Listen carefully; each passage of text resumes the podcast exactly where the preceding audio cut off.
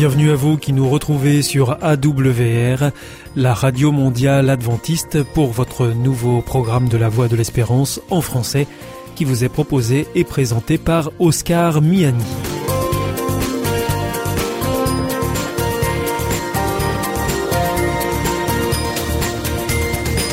C'est donc parti pour les 30 prochaines minutes ensemble. Merci de votre fidélité à la voix de l'espérance. Vous êtes toujours très nombreux à nous écouter sur les ondes, par Internet ou aussi grâce à votre téléphone, vous le savez. D'ailleurs, je vous rappelle tout de suite les numéros qui ne sont absolument pas surtaxés. Alors si vous voulez nous écouter avec votre téléphone depuis la France, eh bien vous composez le 01 80 14 44 77. Si vous voulez nous écouter en dehors de la France, eh bien vous ajoutez le 00 33 1 80 14 44 77. Et puis si vous voulez nous écouter depuis les États-Unis, vous composez le 1 712 432 9978. Aujourd'hui donc, nous vous proposons votre rendez-vous santé avec le docteur Jean Lincey. Ensuite, vous retrouverez votre émission C'est vous l'histoire. Et pour finir, ce sera un temps de réflexion avec Pierre Péchou.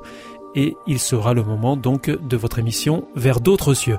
Tout de suite, pour commencer, voici donc Sentez-vous bien.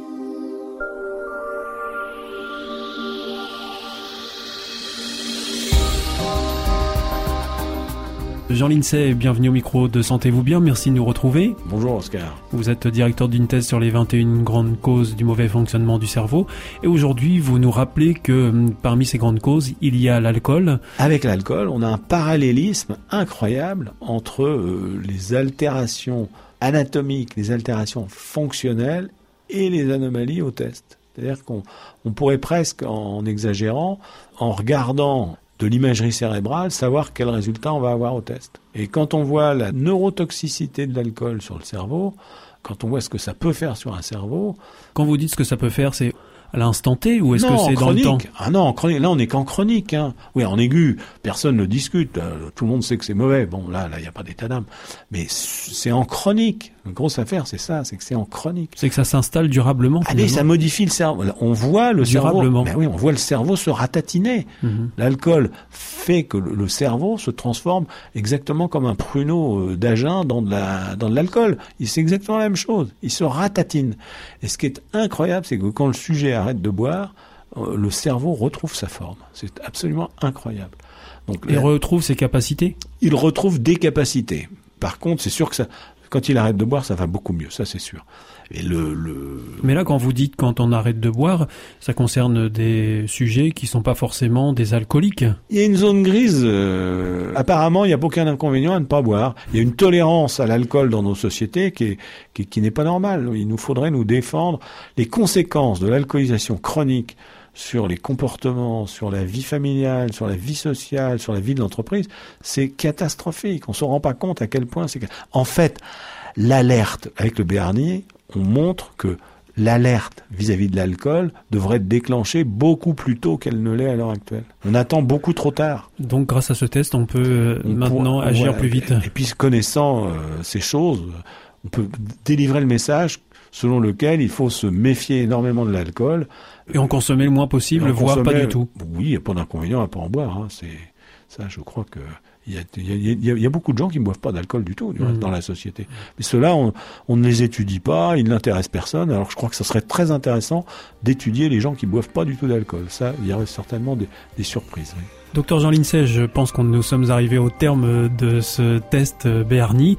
On se retrouvera bientôt pour une nouvelle chronique de Sentez-vous bien. Au revoir. Merci, au revoir. Au revoir, Oscar.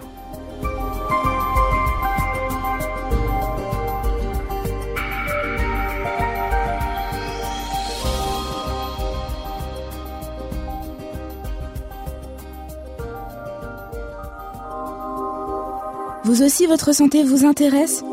Alors si vous souhaitez en savoir plus, demandez-nous l'ouvrage Santé et bien-être des éditions Vie et Santé. Nous aurons le grand plaisir de vous en adresser un exemplaire gratuitement sur simple demande de votre part à france.awr.org.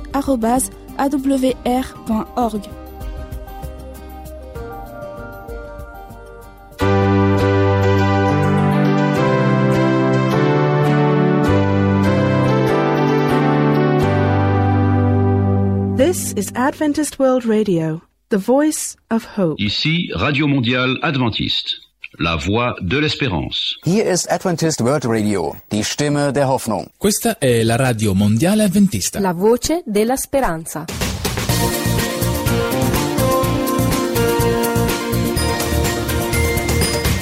Vous écoutez toujours la radio mondiale adventiste et c'est votre émission La voix de l'espérance qui vous est présentée par Oscar Miani avec euh, toute l'équipe pour vous accompagner jour après jour.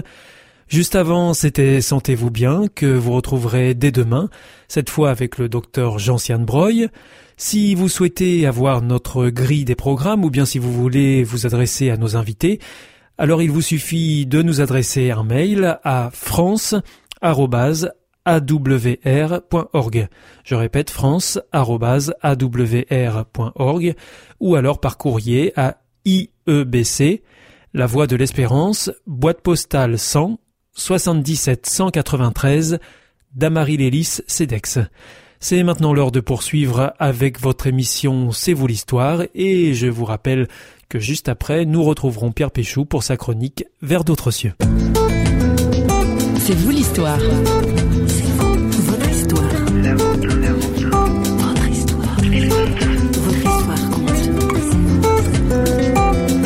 J'ai rencontré un jour Mère Teresa et puis elle me parlait de Jésus. Je voulais pas savoir de celui-là parce que toute cette religion chrétienne m'a fait souffrir. Mais elle était différente. Elle m'a embrassé, elle me dit Klaus, tu cherches la vérité. Mais alors il faut pas voyager dans tous les pays de la terre, tu cherches dans ton cœur. C'est là que tu trouves Jésus.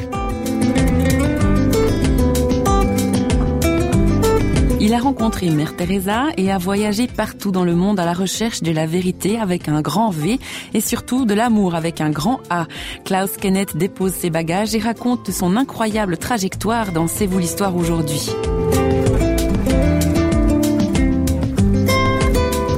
Enseignant, auteur, musicien établi en Suisse, Klaus Kenneth a eu un départ dans la vie plus que mouvementé et ce n'est rien de le dire. Oui, je crois que je n'ai pas beaucoup de chance par rapport à d'autres personnes. Euh, Je suis né en 1945. L'armée rouge envahissait l'Allemagne en 1945 et la famille devait fuir. Et je suis né à ce moment-là en Tchéquie. Aujourd'hui, c'est la Tchéquie. Euh, puis on a tiré avec des mitraillettes déjà sur la famille. Euh, je suis survécu la première fois. Ce qui était pire, ma mère était emballée dans les forces occultes. Elle ne pouvait pas aimer. Euh, mon père avait quitté la famille, et euh, donc j'avais pas reçu de l'amour. Et j'ai grandissé sans amour, sans amitié. J'étais très très triste toute ma vie. Je me suis révolté à l'intérieur, bien sûr. Euh, j'ai eu des conflits avec ma mère, avec deux frères. Ils me tapaient très fortement des fois. Et puis finalement, euh, à un certain âge, de presque avant l'adolescence, ma mère m'a abandonné parce qu'elle elle, elle ne pouvait plus finir avec moi. Euh, C'est un prêtre catholique qui euh, a dit qu'il va, qu'il va me prendre en charge. Mais ce prêtre, malheureusement, était un pédophile et il commençait à me, me- carrément me violer. Et ça durait dur- dur- durant sept ans. Voilà, c'était à peu près ma jeunesse.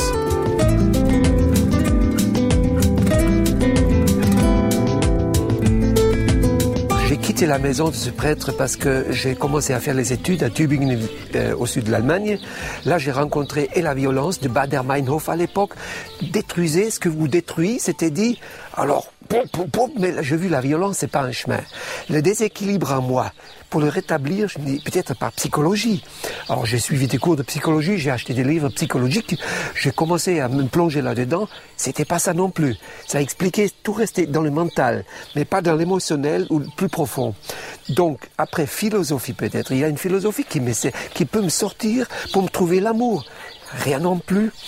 Des philosophes grecs, des philosophes latins, rien. Mais je voulais quitter ce monde de souffrance, de solitude aussi. Alors comment on quitte, comment beaucoup font aujourd'hui La drogue. Pendant six ans, j'entrais là-dedans, mais encore une fois, ça me détruit euh, fortement, et physiquement, mentalement. Et j'ai failli mourir euh, deux fois, vraiment très très proche de la mort, à cause de overdose de drogue comme ça. Alors, je me suis dit, je me mets en route et je quitte ce christianisme, ça c'est sûr. C'est peut-être dans une autre religion. J'ai commencé à voyager. J'avais facilement gagné un peu de l'argent euh, et je suis parti dans les pays arabes. J'ai rencontré l'islam. C'était bien sûr ce que je cherchais parce que tout est loi. tu voles, on te coupe la main, tu mens, on te coupe la langue. Ah bah, je t'ai déjà euh, battu toute ma vie. Je voulais pas encore dans le cadre d'une religion. Donc, après, j'ai découvert l'hindouisme. Et l'hindouisme, c'est quelque chose de hyper fascinant. Un monde complètement à part de ce qu'on connaît. Tout est Dieu, rien est Dieu. Et, puis, euh, il y a 33 millions de dieux. C'était fascinant. Et là, je me dis, mais là, je dois trouver dans, dans les méditations profondes le moi-même. Et par le yoga et par différentes sortes de méditations, euh, je me suis installé en Inde définitivement. J'ai vécu à Calcutta. Et puis, j'ai étudié, étudié dans le sens scriptuaire. Parce que je me méfie des livres. Je voulais vivre les choses. Alors, je fais sept ans dans l'hindouisme. Et puis malheureusement à la fin j'ai vu que euh, c'est pas une religion qui me libérait mais c'est une religion des idées humaines chaque Dieu est une invention d'un être humain qui m'a pas vraiment donné une présence personnelle, à qui m'adresser. Tout était théorique, tout était comme dans un rêve. C'était comme une, chaque méditation était plutôt comme, comme une anesthésie, une narcose. Quand tu médites, ça va bien, ça te calme les nerfs sur le moment, c'est vrai. Quand tu es sous stress comme ça, mais je me retrouve toujours la même personne, sans vrai changement. Alors j'ai rencontré un jour euh, après avoir beaucoup d'expérience, quitter mon corps, voir les pensées des personnes, euh, faire des voyages astrales, c'était fascinant tout cela, entendre les, voix de l'au-delà, mais tout cela m'a pas donné l'amour. J'ai rencontré un jour Mère Teresa à Calcutta, et puis elle me parlait de Jésus tout à coup. Je voulais pas savoir de celui-là parce que toute cette religion chrétienne m'a fait souffrir. Mais elle était différente. Moi, ce qui me compte, c'est toujours voir la personne, le témoignage de, la personne et pas de la théorie. Je J'aime pas les théories, mais elle avait l'amour. Elle avait l'humour et l'amour. Et ça, c'était quand même qui m'a frappé. Elle m'a embrassé, elle me dit Klaus, tu cherches la vérité. Mais alors si tu cherches la vérité, il ne faut pas voyager dans la géographie, dans tous les pays de la Terre. Elle m'a tapé là-dessus, tu cherches dans ton cœur. C'est là que tu trouves Jésus. C'est pas quoi qui est l'amour, mais qui est l'amour. Je veux dire, je ne pouvais pas accepter ces théories, mais j'acceptais elle comme personne, et ça faisait comme une fente un peu en moi dans cette défense, dans cette souffrance, parce que ma, ma prison, c'était aussi ma protection, bien sûr.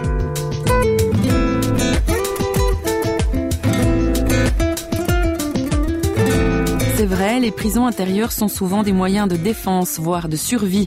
Pour Klaus Kenneth, le chemin qui le mène à la sortie durera encore quelques années. Je suis parti au Tibet, là j'ai rencontré le bouddhisme. Alors le mot grande espérance, parce que quelle religion encore, il reste, reste plus grand chose. Alors je suis parti là-haut, et dans le bouddhisme, dans ce monde de silence, dans la méditation, sur la respiration, euh, par, par, euh, il, y a, il y a maintes formes de méditation, j'ai découvert que tout le mal vient dans nos pensées tout commence dans la tête. Alors Bouddha, il a bien découvert euh, toutes les passions, tout ce qui détruit finalement l'être humain vient par les pensées. Alors, ne pas penser, c'était le but. Ça veut dire ne plus souffrir. Ne pas penser, ne plus souffrir. Euh, est-ce que ça marche? Donc j'ai passé trois ans et demi euh, comme bouddhiste. Et puis là, je voyais que on peut effectivement atteindre un niveau très très très haut. Pour moi, le zen bouddhisme, je dois dire jusqu'aujourd'hui, c'est la philosophie la plus haute humaine.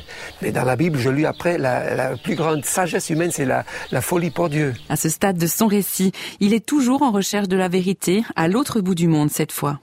Euh, je suis parti en Amérique du Sud où j'ai pensé dans les macumba, dans les, dans les sciences euh, occultes. Je trouve dans les Andes, euh, parmi les, les, les, Indiennes, etc., des, des, philosophies. Et puis là, j'ai été pris otage en Colombie par les, les, par les mafias des mots de drogue, je ne sais pas qui c'était. Et puis ils voulaient me tuer, j'ai saigné, j'étais fortement blessé. Et là, je savais que j'allais mourir. Et là, j'ai crié. Au dernier moment, je me rappelais, quand j'étais petit, j'avais entendu Dieu est la vie bla bla bla.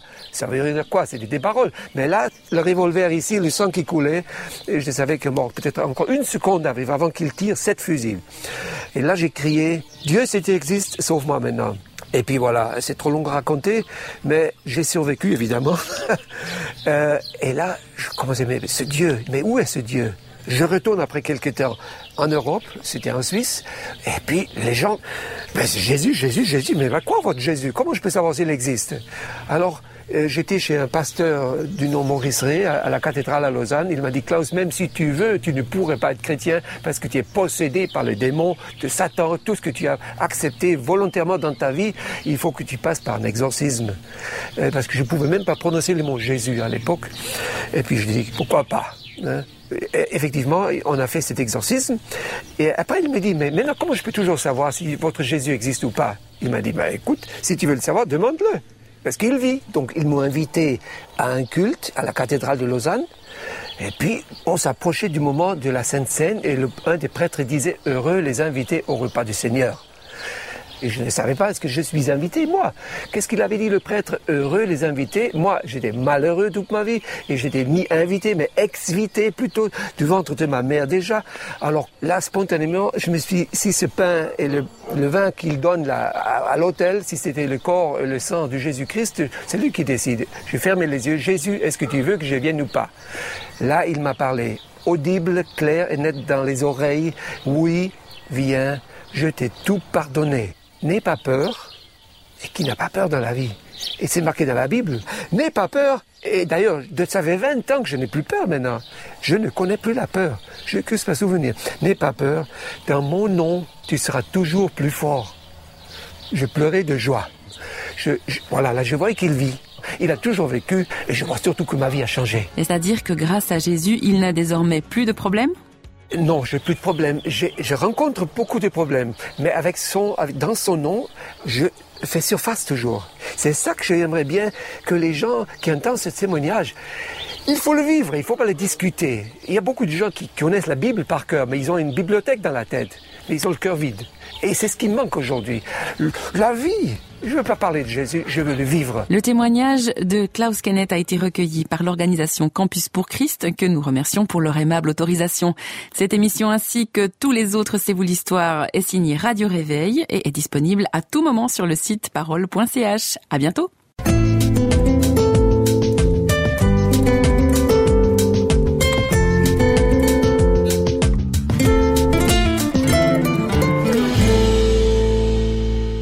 ist Adventist World Radio, die Stimme der Hoffnung. Questa è la radio mondiale adventista. La voce della speranza.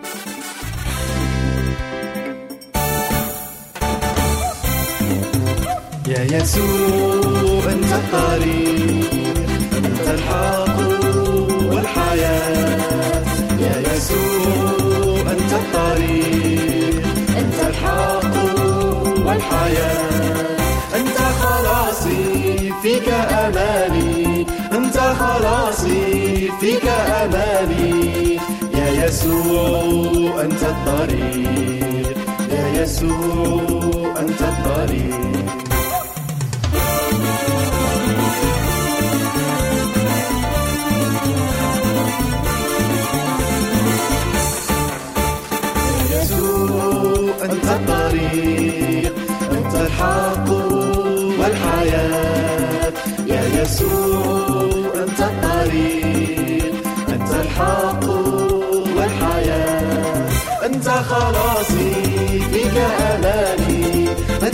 أنت خلاصي فيك أماني يا يسوع أنت الطريق يا يسوع أنت الطريق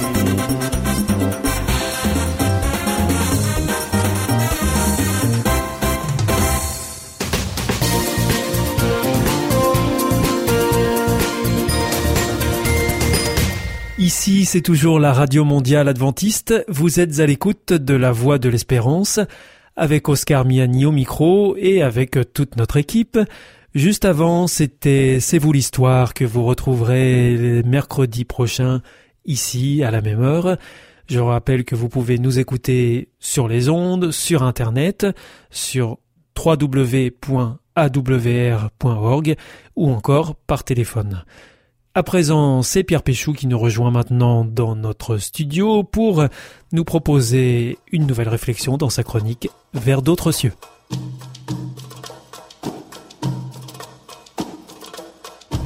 Vous êtes maintenant à l'écoute de notre émission Vers d'autres cieux. Nous sommes en compagnie euh, du pasteur Pierre Péchou. Bienvenue. Bonjour Oscar, chers auditeurs, bonjour. Donc je rappelle que vous êtes aussi conférencier, chroniqueur, et aujourd'hui vous nous invitez à nous arrêter et à réfléchir euh, sur un nouveau thème. Et celui-ci, c'est la mort. Alors, euh, c'est un sujet vaste, celui de la mort, Pierre Péchou. Vaste, un sujet grave, un sujet euh, important qui a été euh, à l'origine de beaucoup d'écrits, de réflexions philosophiques et autres, bien sûr. hein. Et, et qui nous concerne tous. et qui nous concerne tous. alors, il paraît qu'un philosophe a dit on est sûr que d'une chose chaque jour, c'est d'être assez âgé pour mourir.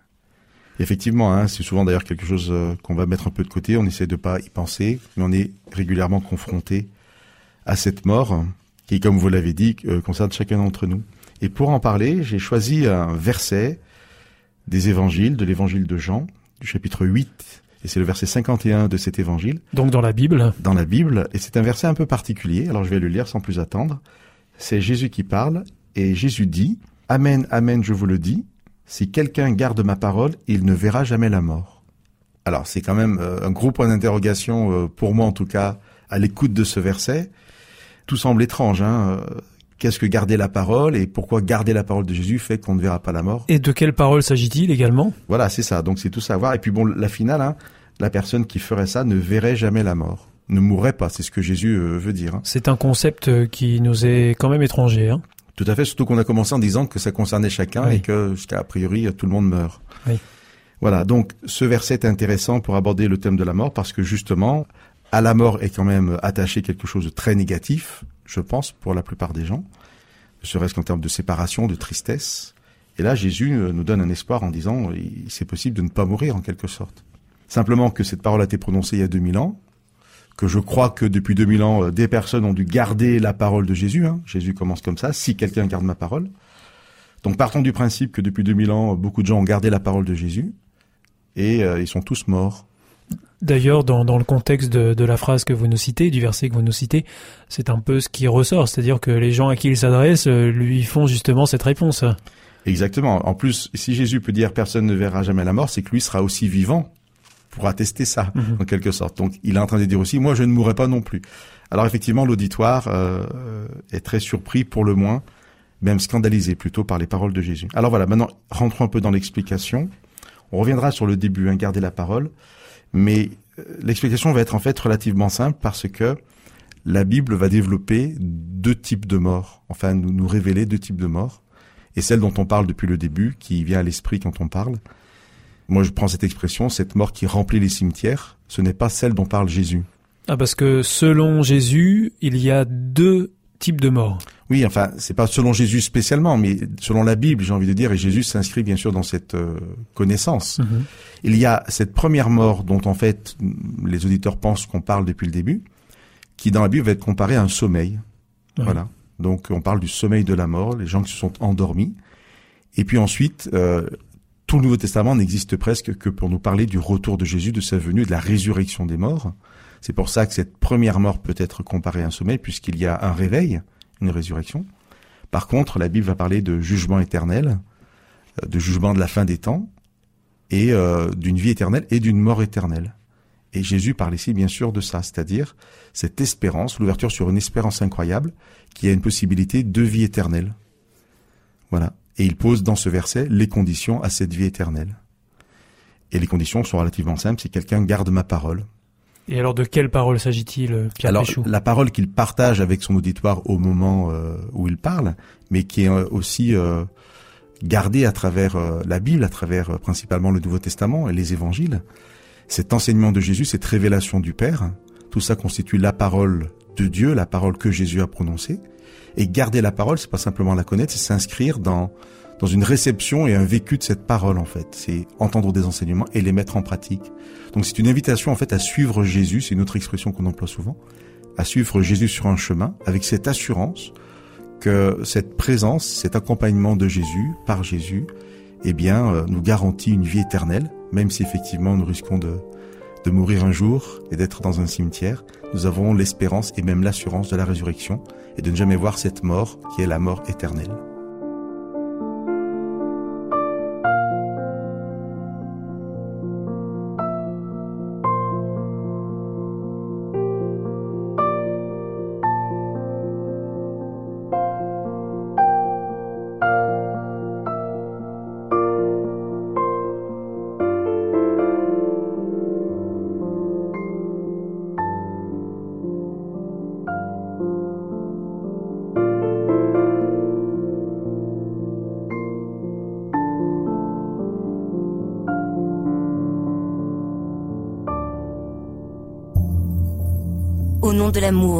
Est-ce un nouveau film? Non, c'est le nouveau cours de l'IEBC. IEBC Oui, l'Institut de l'étude de la Bible par correspondance. Tu vas sur le site www.iebc.org et tu découvres tous les cours gratuits. Tu as raison. Au nom de l'amour, ça vaut la peine. Ce cours m'a vraiment interpellé. www.iebc.org